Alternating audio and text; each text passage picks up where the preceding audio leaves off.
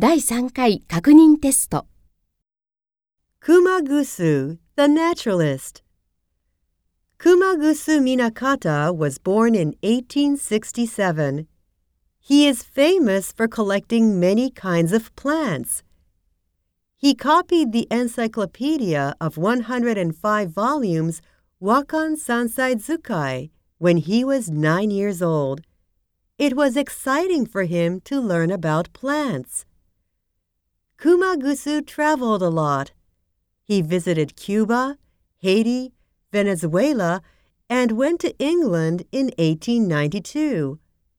He worked at the British Museum and wrote 51 essays in Nature. Kumagusu seemed to understand 19 languages. He was very good at learning foreign languages. First, he read the book and the translation carefully. Then he talked a lot with native speakers.